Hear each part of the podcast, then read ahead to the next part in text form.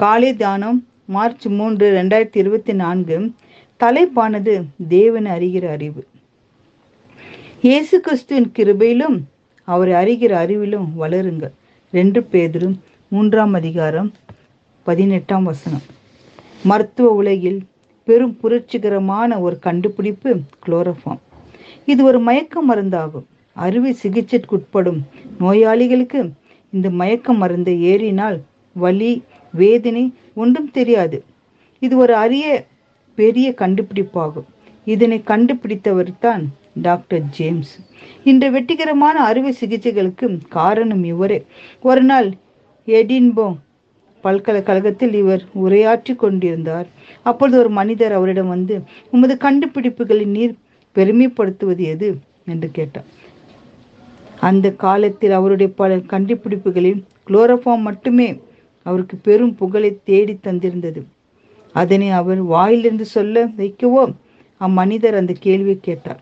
ஆனால் doctor James கேள்வி கேட்டவரின் எதிர்பார்ப்பின்படி பதில் கூறவில்லை. அவருடைய பதில் அந்த மனிதனை தலைகுனிந்து செய்தது. அவர் கூறியதாவது நான் கண்டுபிடித்த பெரிய கண்டுபிடிப்பு யாதெனில் நான் ஒரு பாவி. ஆயினும் இயேசு கிறிஸ்து என்னில் அன்பு கூறுகிறார் என்ற ஒன்றே என்று மிக அமைதியாக புன்முறலுடன் பதில் அளித்தார் தன்னுடைய கண்டுபிடிப்புகள் ஒன்றாக குளோரோஃபார்மின் பெருமை எடுத்திருப்பார் என்று எதிர்பார்த்தார்.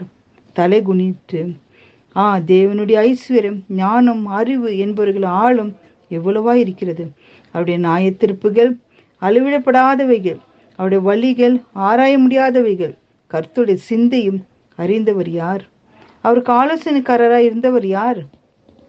ஆம் பிரியமானவர்களே மனித வாழ்வில் நம்முடைய சாதனையும் மிகப்பெரிய சாதனை. தேவன் நம் வாழ்வில் காட்டுகிற அன்பையும் நம்முடைய நிலை என்ன என்பதையும் கண்டுபிடிப்பதே நம் நிலையாக இருந்தால் வேண்டும்.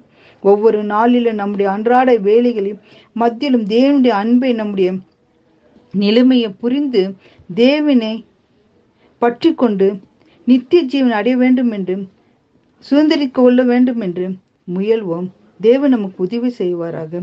ஆண்டவரை எங்கள் பெருமை அல்ல ராஜா. உமது பிரதிபலிப்பு காட்ட உண்மை மாத்திர உயர்த்த காட்ட வேண்டும் என்று ஒருத்தர் மண்டாடி ஜெபிப்போம். என் அன்பாய் நேசிக்கிற நல்ல தகப்பனே ராஜா எங்களுடைய பெருமை எங்களுக்கு வேண்டாம் அப்பா.